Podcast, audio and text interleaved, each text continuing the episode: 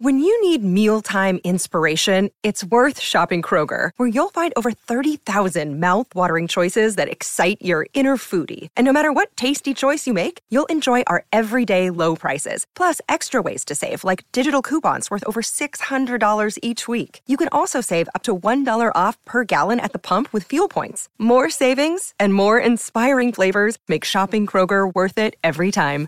Kroger, fresh for everyone. Fuel restrictions apply. This week's Get Booked is brought to you by Sadie by Courtney Summers. This is a book about a missing girl on a journey of revenge and a serial like podcast following the clues she's left behind. Sadie explores the depths of a sister's love and is poised to be the next story listeners won't be able to pause. The audiobook is an innovative production featuring over 30 voices, and Macmillan Audio has collaborated with the author, Wednesday Books, which is the print book publisher, and Macmillan Podcast to create The Girls, a serialized YA fiction podcast based on Sadie, which is available for download now.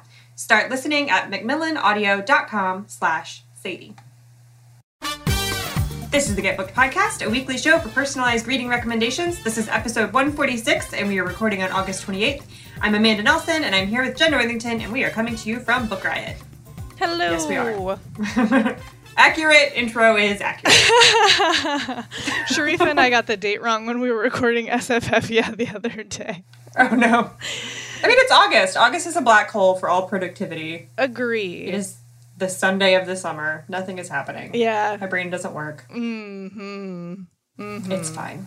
I have started setting I like the last day of the month I usually do like goal setting for the next month in my mm-hmm. bullet journal, but I'm so tired of August and of summer that I have already started September stuff. Like I'm already like, get pumpkin spice latte, get me out of here. I I read online that pumpkin spice lattes this week are officially back at Starbucks. I can't. important. That's, it's 95 I was just today. remembering how you and Rebecca declared um, 2017 over in like mid November. Do you remember that? yes, because it was the worst. It was the worst. It was the worst. It just the year's done. Let's just move on. Yeah. August is done. if I had like a Kim Kardashian voice, I would. August is finished.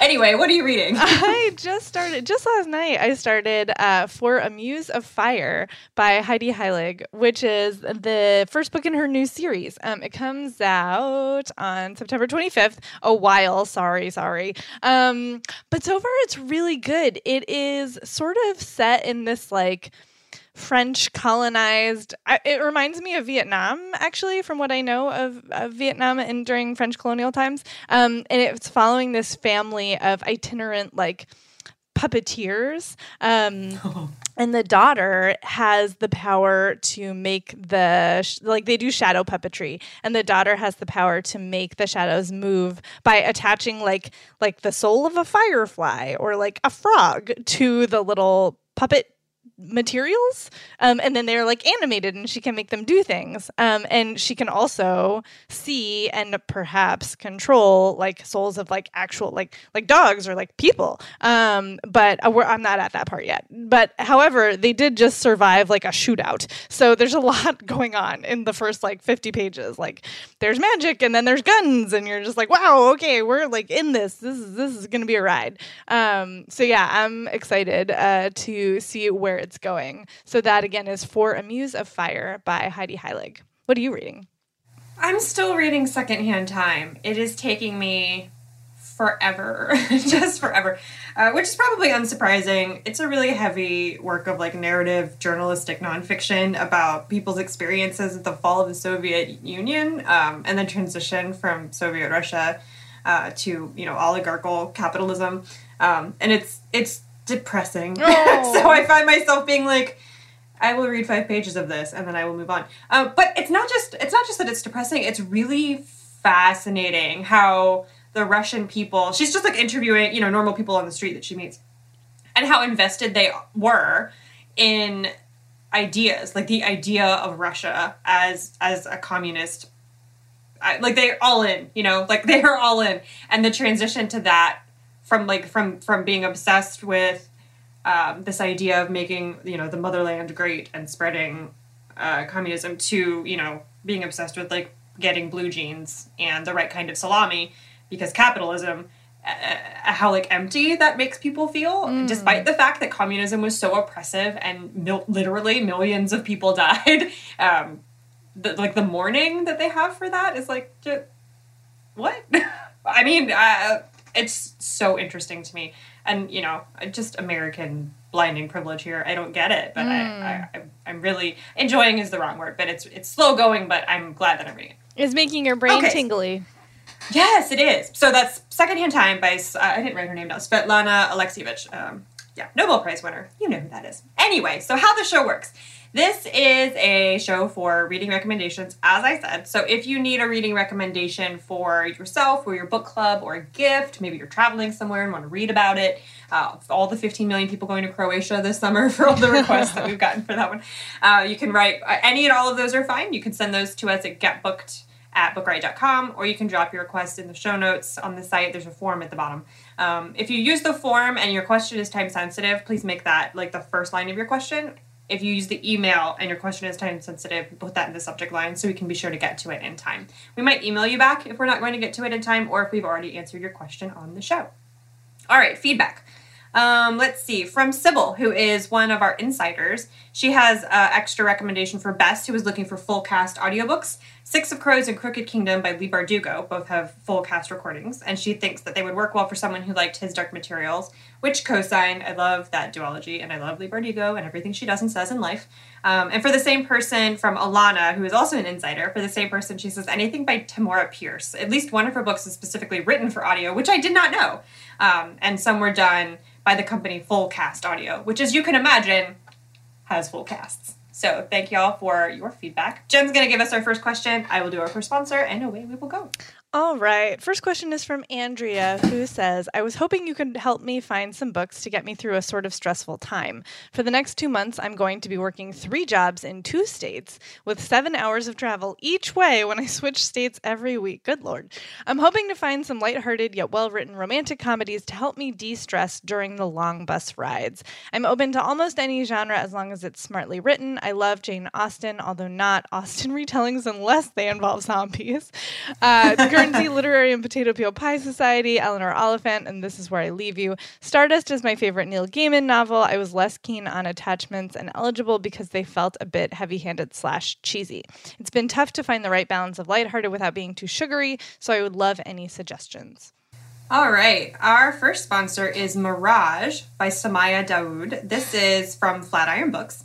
Um, this is a YA epic fantasy inspired by the author's Moroccan heritage. It's about a poor young woman who has to become the body double of a princess in a ruthless empire.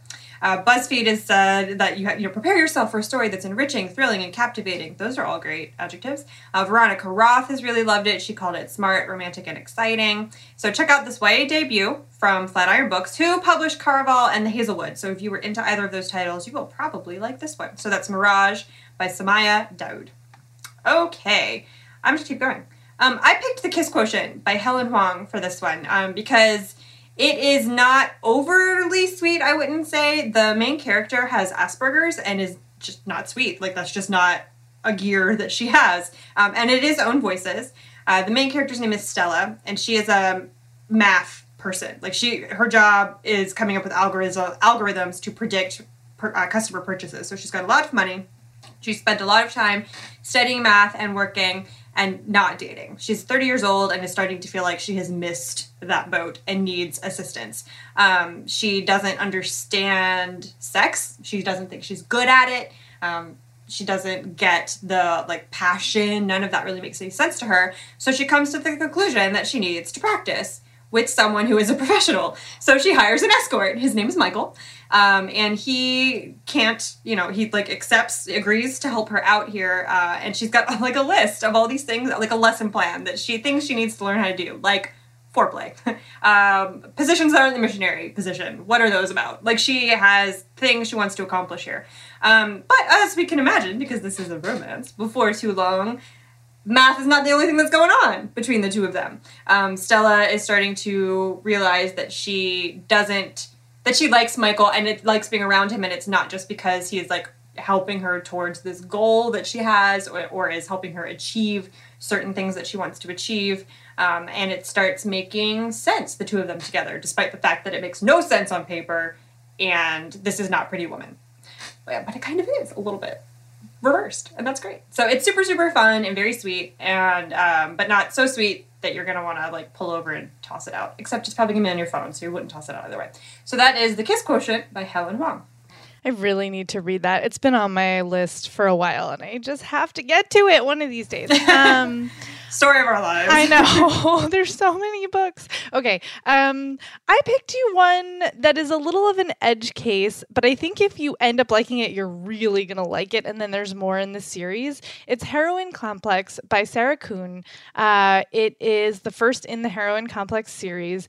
And I wouldn't call it sugary, but it is a little bit like wacky or slapstick. It's about a young woman named Evie Tanaka who is the personal assistant to a superheroine. Um, her her best friend growing up has become this superhero named Aveda Jupiter, and she like basically runs around and like Aveda is a bit of a diva. And so Evie's job is to like run around and like make sure that like if she's getting a zit, she has the right concealer because like she's gonna get pictures taken of her and like like and make sure her like superhero costumes are like laundered correctly and like to like calm her down if like she gets some bad press or like basically all of the things that you can imagine would be like the worst parts of being an assistant to a diva superhero. Like that's what Evie does. Um, and they've been friends forever. And when the book starts, you're a little bit like, oh my gosh, like why is she putting up with this? And also on top of it, there's like like the demons that Aveda fights are like really wacky. Like there's like demon cupcakes in the very first scene. so much fun. Um, and so and as the book starts to unfold, like the wackiness continues, like the demon fights, like you start to understand why everything is so weird, but like it continues to be really weird and sort of silly. Um, but there's a real intense sort of backstory to their relationship that sort of slowly unfolds over the course of the book. And you also find out like why Evie has sort of set herself in this very behind the scenes position because she's got like a really big secret. Um, and everything is sort of forced to start being dealt with when Jupiter gets sidelined through an injury and she's like, Oh, I know what we'll do. Evie, you will just have to pretend to be me for this like next little stretch until I'm better better. Um, and so, of course, this like means that everything changes for everybody all the time. Um, there's a sweet romance in it, there, but there's also really good sibling stuff. Um, Evie's little sister is going through a rough patch, and they're they don't have their parents have died, so they're trying to deal with that.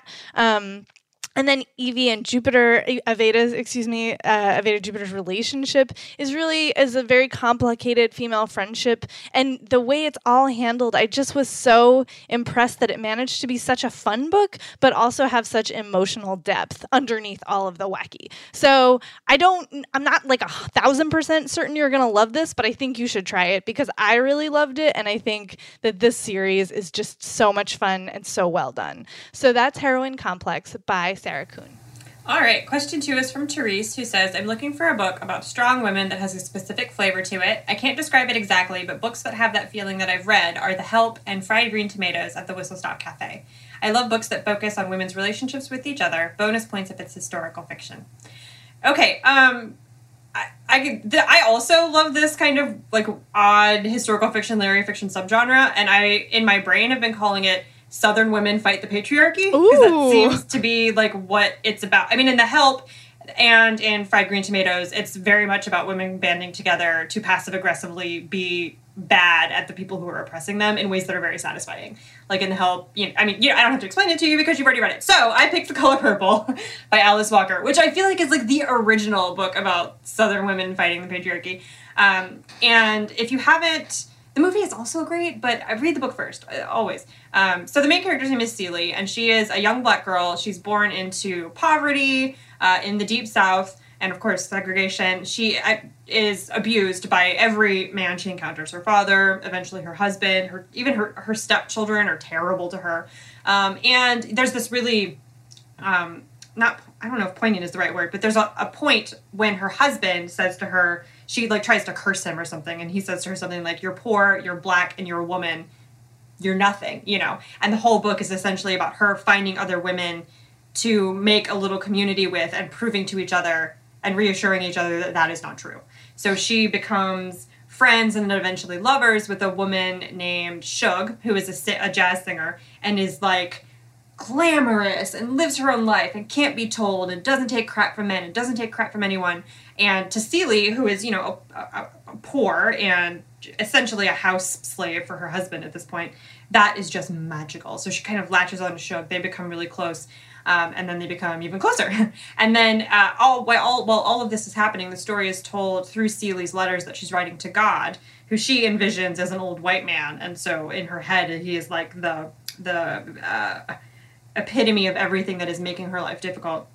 And then she uh, learns that her sister, who was really the only person who ever showed her any strings free love, who she thought was dead, isn't dead and is in Africa. Um, and so she starts writing her letters to her sister. And you just follow her from her childhood.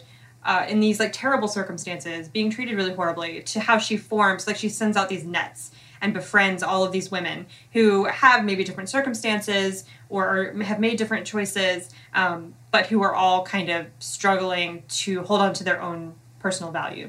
Uh, and then they do that together as they grow up and grow older. Um, it's really, really lovely, really hard to read.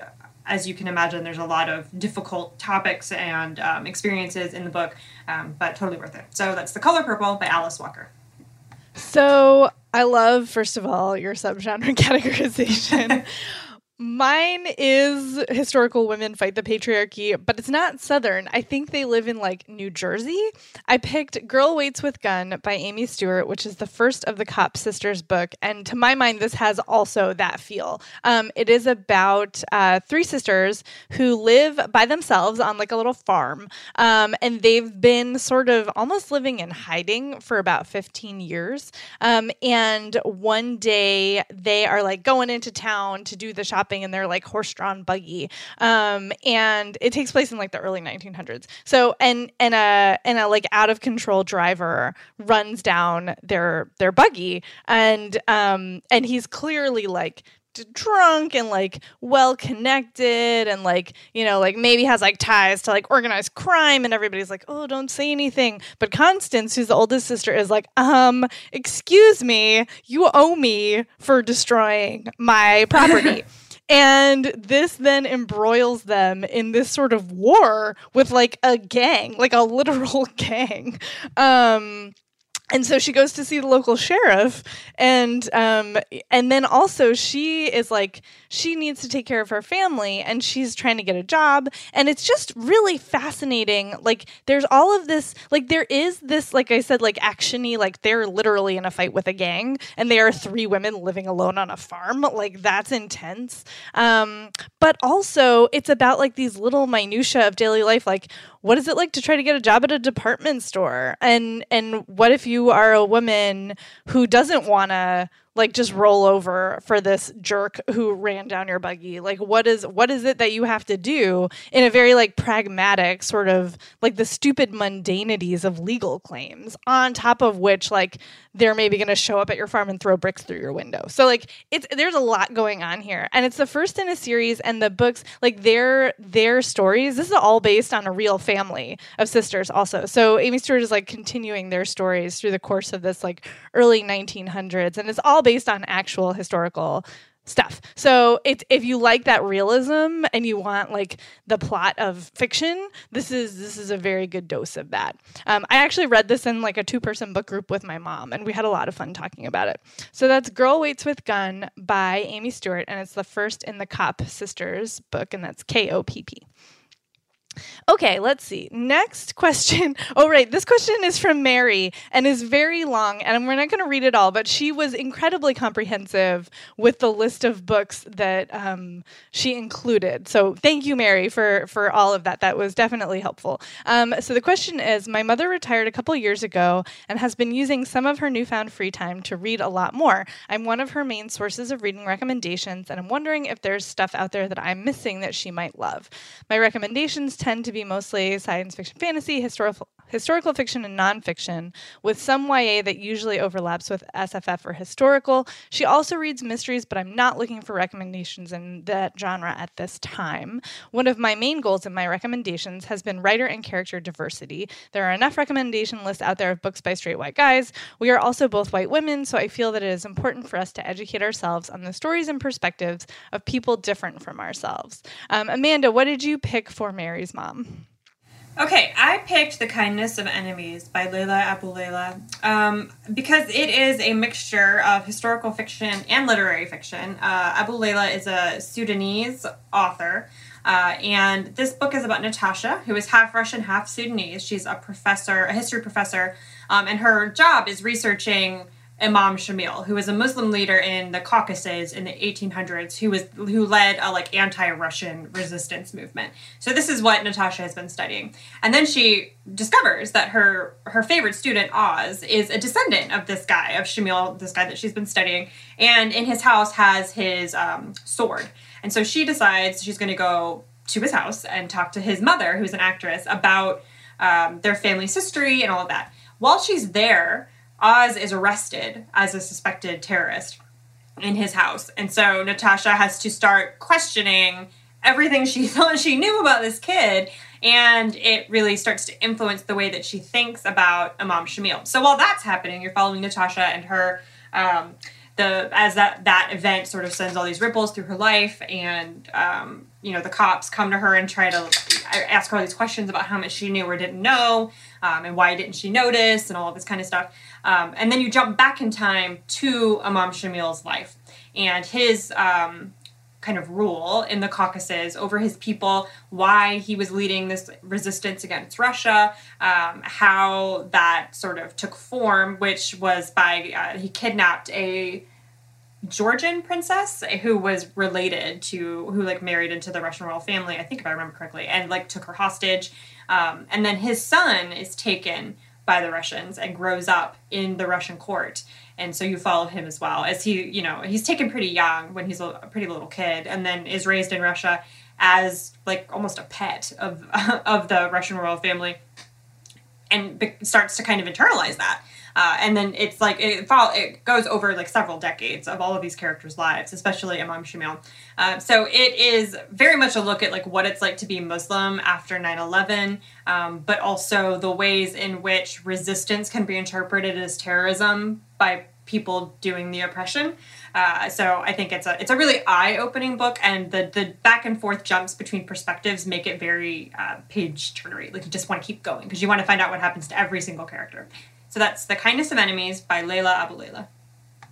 I also picked a straight up fiction recommendation for you because based on your list, like you, you pretty much had the sci-fi fantasy stuff nailed down. Um, so I picked Bone and Bread by Saleema Nawaz, which was the first book I read last year, and I cannot. I think about it all the time. Um, it just really stuck in my brain, and I think it would. It sort of is in line with some of the other fiction and nonfiction, in fact, that you've been reading. So this is a novel about two sisters, Bina and Sadhana, and they grew up. Their their father was Sikh, and their mother was Irish, um, and they grew up in Montreal. Um, and their like family bagel shop was sort of in the Hasidic community of Mile End. So it's a really um, multicultural story just from the get go. And Saleema Nawaz herself is biracial, and this is like partly, you know, inspired by her own life. So it, it is an own voices book. Um, and these two young women, oh, uh, trigger warning um, for eating disorders. Um, I am going to touch on it briefly. So if you don't want to hear about that as a plot point, like skip ahead. Um, okay, so Bina and Sadhana, you meet them sort of as they are adults, but you're also getting flashbacks to your child to their childhood, and they lost both of their parents when they were teenagers um, and went to live with their uncle and were really sort of traumatized by that loss. Um, and when the book picks up in the present day, Sadhana has died suddenly, and nobody knew that she was dead for like a week. Um, and so Bina is really struggling both with her grief and like, why didn't anybody know sooner? Like, she lived alone, but she had friends and family, and like, she has all this guilt about like, should am I not was I not a good enough sister? Um, and there just is she's got so much emotional baggage tied up in this, and she's trying to sort of reconstruct what happened and like what like what what happened. Um, and she's also dealing with the fact that she has a teenage son now and she's a single mother and he is starting to get to the age where he is wanting to know more about his father and she just sort of doesn't want to talk to him about it. So it's a book that's about these really complicated family relationships and sort of how our childhoods carry over into our adulthoods and like what is the what does that look like and what what can we do about it if anything and how do we let go of trauma and grief? Um, how do we process those things? And the the relationships are just beautiful. Like it's just beautifully written and everything felt so just so present and like juicy. Like it, it just was so juicy to read about all of these feelings. But it is there's a lot of feelings. So like not not um it's not light fodder but it's also not so heavy. Like i'm thinking of like like for example like a little life by hanya yanagihara where you're just mm. like oh my god i can't breathe. This is so much. Like this book is not that dark. It has these nice moments of levity. There's some really amazing and fun sequences between bina and her son. Um, it, like it has a lightness to it despite the dark material but it doesn't ever take its darkness lightly if that makes sense. Um, it balances it really beautifully. So again that's bone and bread by by Saleema Nawaz. All right, question four is from Valerie, who says, I'm wanting to read more fantasy and sci fi books, as there are two of my favorite genres, even though I haven't read a ton of books from either. I grew up with Harry Potter, I've recently read The Name of the Wind and Assassin's Apprentice, and mostly enjoyed them, but I was very disappointed in the lack of female characters. I would love to read a fantasy or sci fi book where several of the main characters are women, and that isn't graphically violent and doesn't include explicit sex scenes. I've read and enjoyed the first two books in the Southern Reach trilogy by Jeff Vandermeer and Jasper Fforde's Thursday Next series. Okay, I picked The Five Daughters of the Moon by Leena Likitalo, and this is the first book in the Waning Moon duology. And they're both pretty short. They're both like novellas from Tor. Um, so if you get them together, uh, you could probably read them in a couple days. And this is a fantasy duology inspired by the Russian Revolution of 1917 and the last the last few months of the lives of the Romanov sisters. Um, so this is this is this is as you can imagine from the title about five women. So all the main characters are women, um, and you get two chapters of perspective of each sister. Uh, there's also a villain, Gagargi Prataslav, who is kind of the Rasputin character here. And the fantasy element is that the um, empire is run on souls. So you can take the souls out of animals to make jewelry or to make, uh, and they're kind of used as currency. Like the more rare the, the, the being is that has been used to make the object, the more valuable the object is. And so um, the sisters live in this really luxurious palace. They have all of, you know, everything they could ever want um, while outside of the palace walls, revolution is a stirring, as you can imagine, because it's based on the revolution of 1917. And so each of the sisters is responding to the situation in a different way. One of them is six years old and has has started to uh, realize that the Gagargi is not who he says he is. Um, one of the girls has started secretly selling all of her expensive stuff because she has like fallen in love with a soldier and gotten involved with revolutionaries. And then you also follow Celestia, who is um, in line for the throne and who's supposed to be the empress, uh, but she's kind of fallen under the spell of the um, of the Gagargi, and, you know things are happening there. I don't want to spoil it. It's hard to spoil this because you know what happens, and that's the thing about this duology is that you know what happened to the Romanov sisters, so you know what's going to happen to these girls. And so it's it's you open the book like already kind of a little bit heartbroken. But how they get there is so interesting, especially with the magic stuff woven in. Um, so that's The Five Daughters of the Moon by Leena Likitalo. Interesting. Um, I picked a post apocalypse book that I read recently that I really loved. Excuse me. It's called Bannerless by Carrie Vaughn.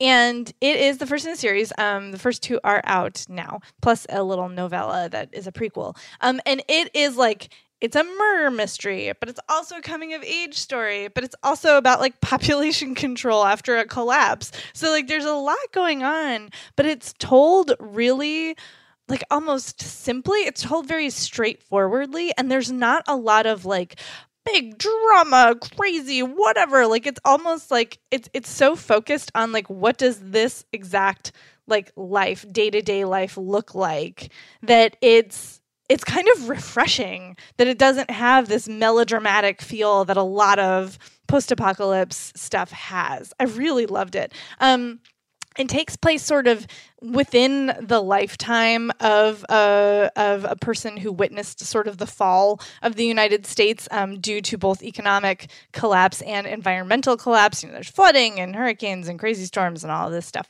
Um, and so everything like infrastructure basically is goes kaput. Um, and the surviving people have to sort of figure out what what what can they keep and how are they going to not go through this again? And one of the things that they keep is birth control. So, like, uh, you know, upon adolescence, like people get an implant, and then nobody can have kids until they have proven that they can take care of them. And then what that looks like in this, you know, future is that you've formed a household of four people and this is one of another, this is the first, maybe only population control, like future vision that I've read that actually includes queer people on the page right from the get go, which is really nice. I mean, the main character is not queer, but like they're right there. Um, and so you have to form a household of four people and um, in no like particular you know distribution um, and then you prove that you are sustainable, like you can sustain your householders, and then you get issued a banner, and that lets you have one kid.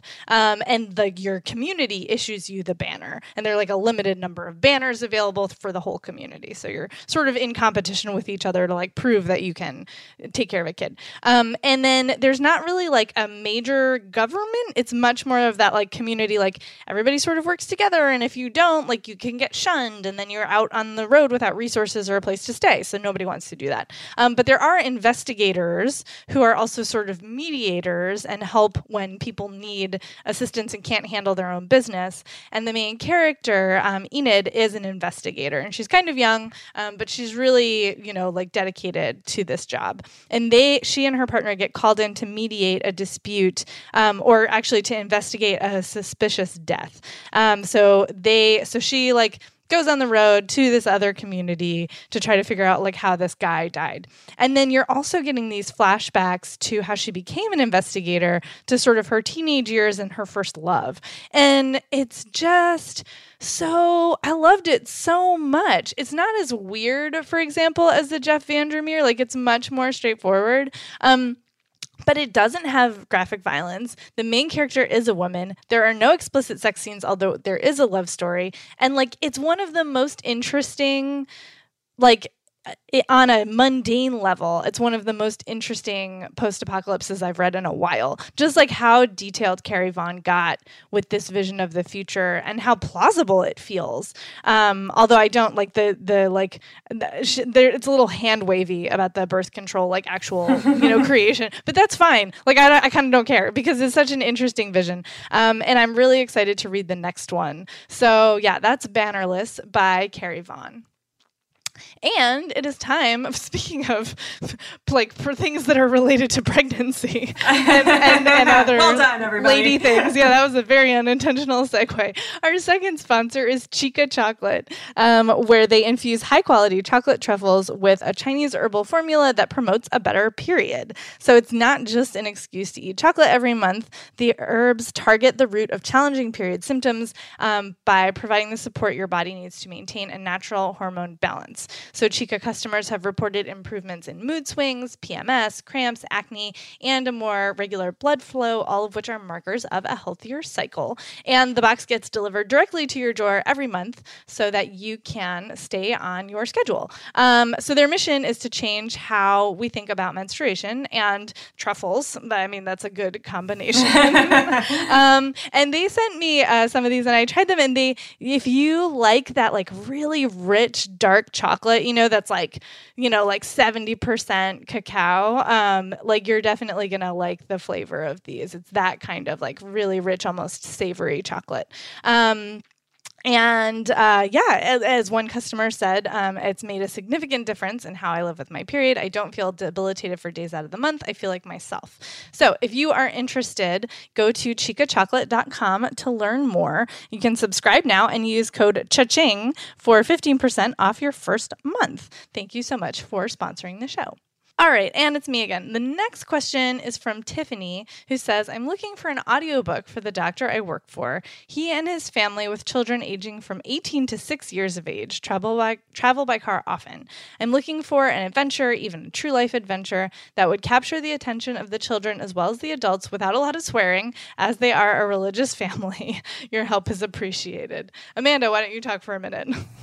Okay, I picked The Wee Free Men by Terry Pratchett, which is the first book in the Tiffany Aching section of the Discworld universe, of which there are just a million. But this is a fine place to start. You don't have to have, you know, read any of the other ones. Um, I listen to this on audio often with my kids in the car, and so I can attest that it's perfectly appropriate for all ages. It's about a little girl named Tiffany who is, I think she's nine when the book starts, and she lives on the Chalk, which is a kind of a rural English countryside village sort of area. Um, and her family are shepherds. And she discovers that she is a witch to be. Um, and this happens when her little brother is kidnapped by a monster who comes up uh, from another world and takes him away. And uh, Tiffany become I don't know if befriends is the right word gets familiar with nah, um, a local gang of the Nac Mac Feegle, which are the wee free men. These are tiny, they're like six inches high, little blue men uh, who are magical, and they are not pixies, they're pictsies, which uh-huh. the, guy, the, the narrator like is so good. And so they have these like super strong Scottish accents, and the narrator does it so well. And I feel like if I had read it, like if I had read that kind of dialect on the page, I would have been like, what are they? what are you talking about? Like, this doesn't make any sense.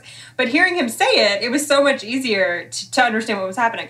So she like teams up with these guys to get her um, her little brother back. And while that's happening, there's this um, kind of side. It's not even a plot, but these like musings about Tiffany's grandmother, who was a shepherdess herself and was like very taciturn um, and wise, but didn't say much. Did not have a lot of money, um, and spent her whole life on you know on the farm t- raising her sheep uh, but at the same time was very much like a pillar of this community and was the person everybody came to when they needed you know questions answered or mysteries solved or whatever. Um, and then you realize that her grandmother granny aching is what they call her her grandmother was a witch and tiffany is like going to take her spot in this area. So it's kind of a coming of age where tiffany realizes um, what her, her kind of powers are. And the great thing that I love, the thing that I love about this magical system, which, you know, if the, if the family is like super religious, might make this like easier to swallow. Uh, cause sometimes families like that are like not cool with the magic stuff, is that so much of it is just common sense. But Tiffany keeps saying, just because you know how something works doesn't mean it isn't magic. And so a lot of things are explained that seem super magical, but are really just like people using their brains and not not being prejudiced or thinking outside the box um, to make something that looks impossible happen. That said, there are tiny little blue men, so it's not like this world is completely common sense magic. There is actual like fantasy stuff happening. But it's this great adventure. It's it's about a little girl, you know, growing up and conquering evil and saving her brother and family and all of that kind of stuff. I think it would be a great pick for a family road trip. So that's The Wee Free Men by Terry Pratchett. I picked kind of a classic in part because my local park is doing a movie uh, movies in the park, and they just played the movie version of A Wrinkle in Time by Madeleine L'Engle, which the movie is obviously pretty different from the book, but I really enjoyed it. Um, and the book is so good and totally appropriate for ages 18 to 6, which is a tricky thing to manage. Um, but I feel like because it's also so like having a pop culture moment, it would be really fun to listen to as a family. Um, I probably don't have to explain the plot of A Wrinkle in Time, but I'm gonna anyway because maybe you haven't read it yet. I didn't read these until I was older, so you never know. Um, it is about the Murray family, and Meg is the teenage, um, and I think she's the oldest in the family. Um, and one night it's like very stormy, and she goes downstairs, and her like very young, sort of prodigiously smart brother Charles Wallace is already down there, and um, her mother also shows up too, and sort of none of them could sleep. And there's a knock on the door, and a very strange person comes in and tells them that like extra dimensional time travel is possible. And oh yeah that's like that's where meg's father has disappeared to. And they're like what? Um and so this is sort of the start of the adventure. Um, Meg and Cal, or excuse me, Meg and Charles Wallace, and then their friend Calvin end up going on this like crazy, fantastical adventure to try to rescue her father. Um, and Madeleine L'Engle, there, you know, it's interesting reading this as an adult. Like I can see the sort of Christian, the influences of Christianity on this book, but it's not like very. I didn't think it was like so much. Um, but you know, it is a big fight between good versus evil. But there's also also like you know like flying centaurs and like alien beings and you know it, all kinds of really cool um, action and uh, and thought. And there's some interesting, fun like educational bits, like thinking about like how the universe works. I love this book. Um, so again, that's A Wrinkle in Time by Madeleine L'Engle. All right, question six is from Jessica, who says, I need a recommendation to fulfill the Read Harder Challenge second task, which is read a book of true crime. So far, a lot of what I'm finding is things about serial killers and school shootings, and for various reasons, books about murders, shootings, and extreme violence are too triggering for me to get into at this point. But surely there must be true crime books about other topics. If it were a movie, I'd think something like Ocean's Eleven or Catch Me If You Can. Books about abductions or kidnapping are okay as long as they aren't too grisly or graphic. Okay, I picked The Man Who Loved Books Too Much by Allison Hoover Bartlett, which is about a rare book thief who is completely nonviolent and doughy and fine. Like there is no violence in this at all. And I don't know. It's like if a crime could be heartwarming, rare book thievery is probably it. um, so this is about John Charles Gilkey, who, as you can imagine, stole books, rare books. Um, and Allison Hoover Bartlett is a journalist who discovered his, uh, you know, that this guy existed and that this whole world existed. That like rare books were um, targets for thieving, uh, and that this guy was doing it. That Gilkey was doing it like across the country. Like he would travel. He had whole systems set up to get rare books off of stores. And then she meets Ken Sanders, who was a book dealer on the West Coast. Yeah, um, Salt Lake who, City.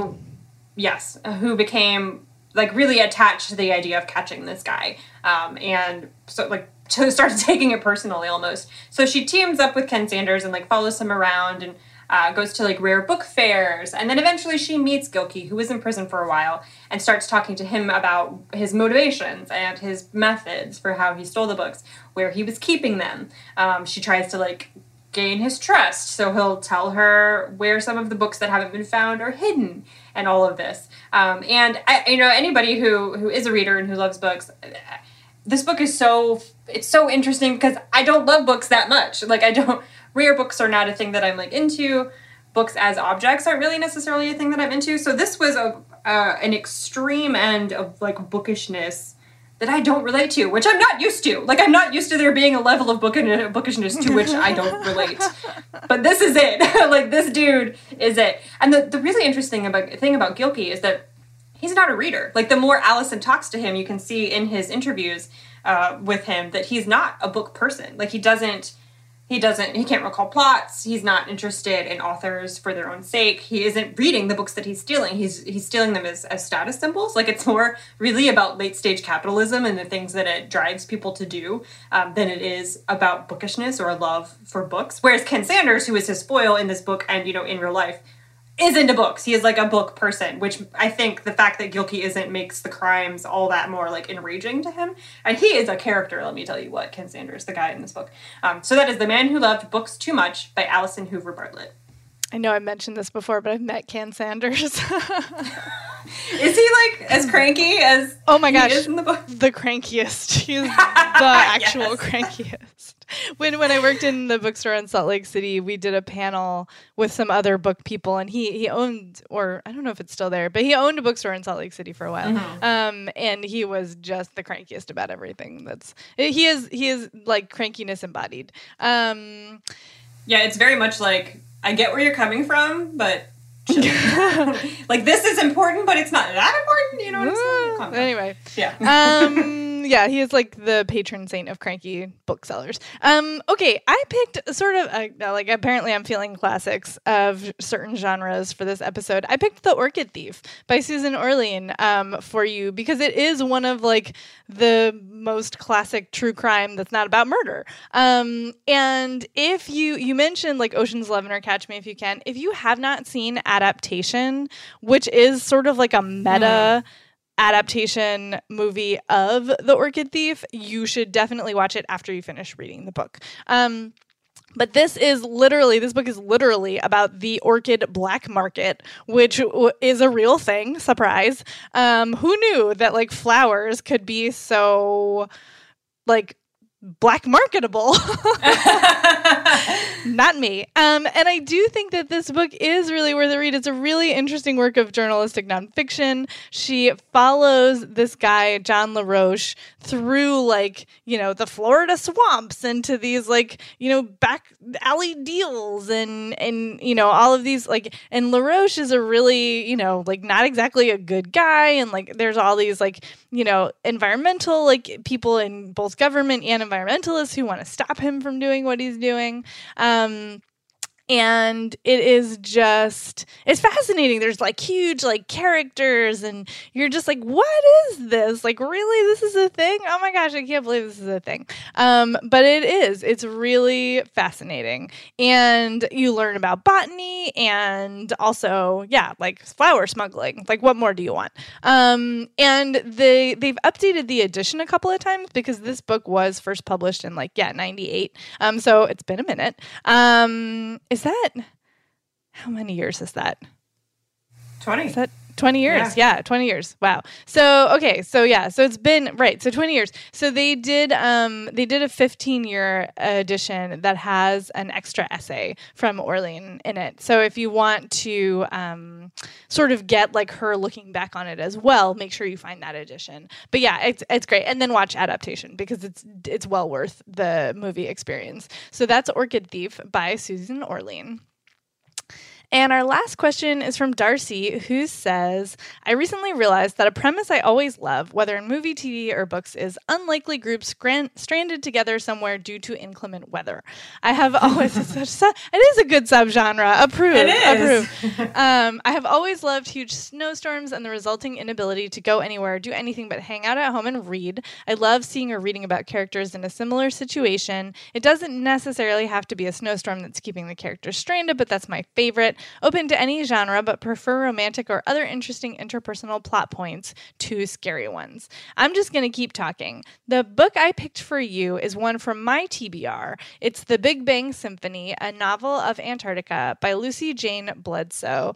And um, this, so Bledsoe has been to Antarctica a bunch and three times. And that and so this novel is based like very much on her own experiences. And she's also a Lambda Literary Award finalist, um, along with a bunch of other awards. Um, a particular Foreword Magazine's Gay and Lesbian Fiction Book of the Year, Best Book for General Audiences. So like she's like award winning, like sort of off the radar writer that I don't feel like a lot of people know because I didn't know her until I was I like fell down this rabbit hole looking for things for this question.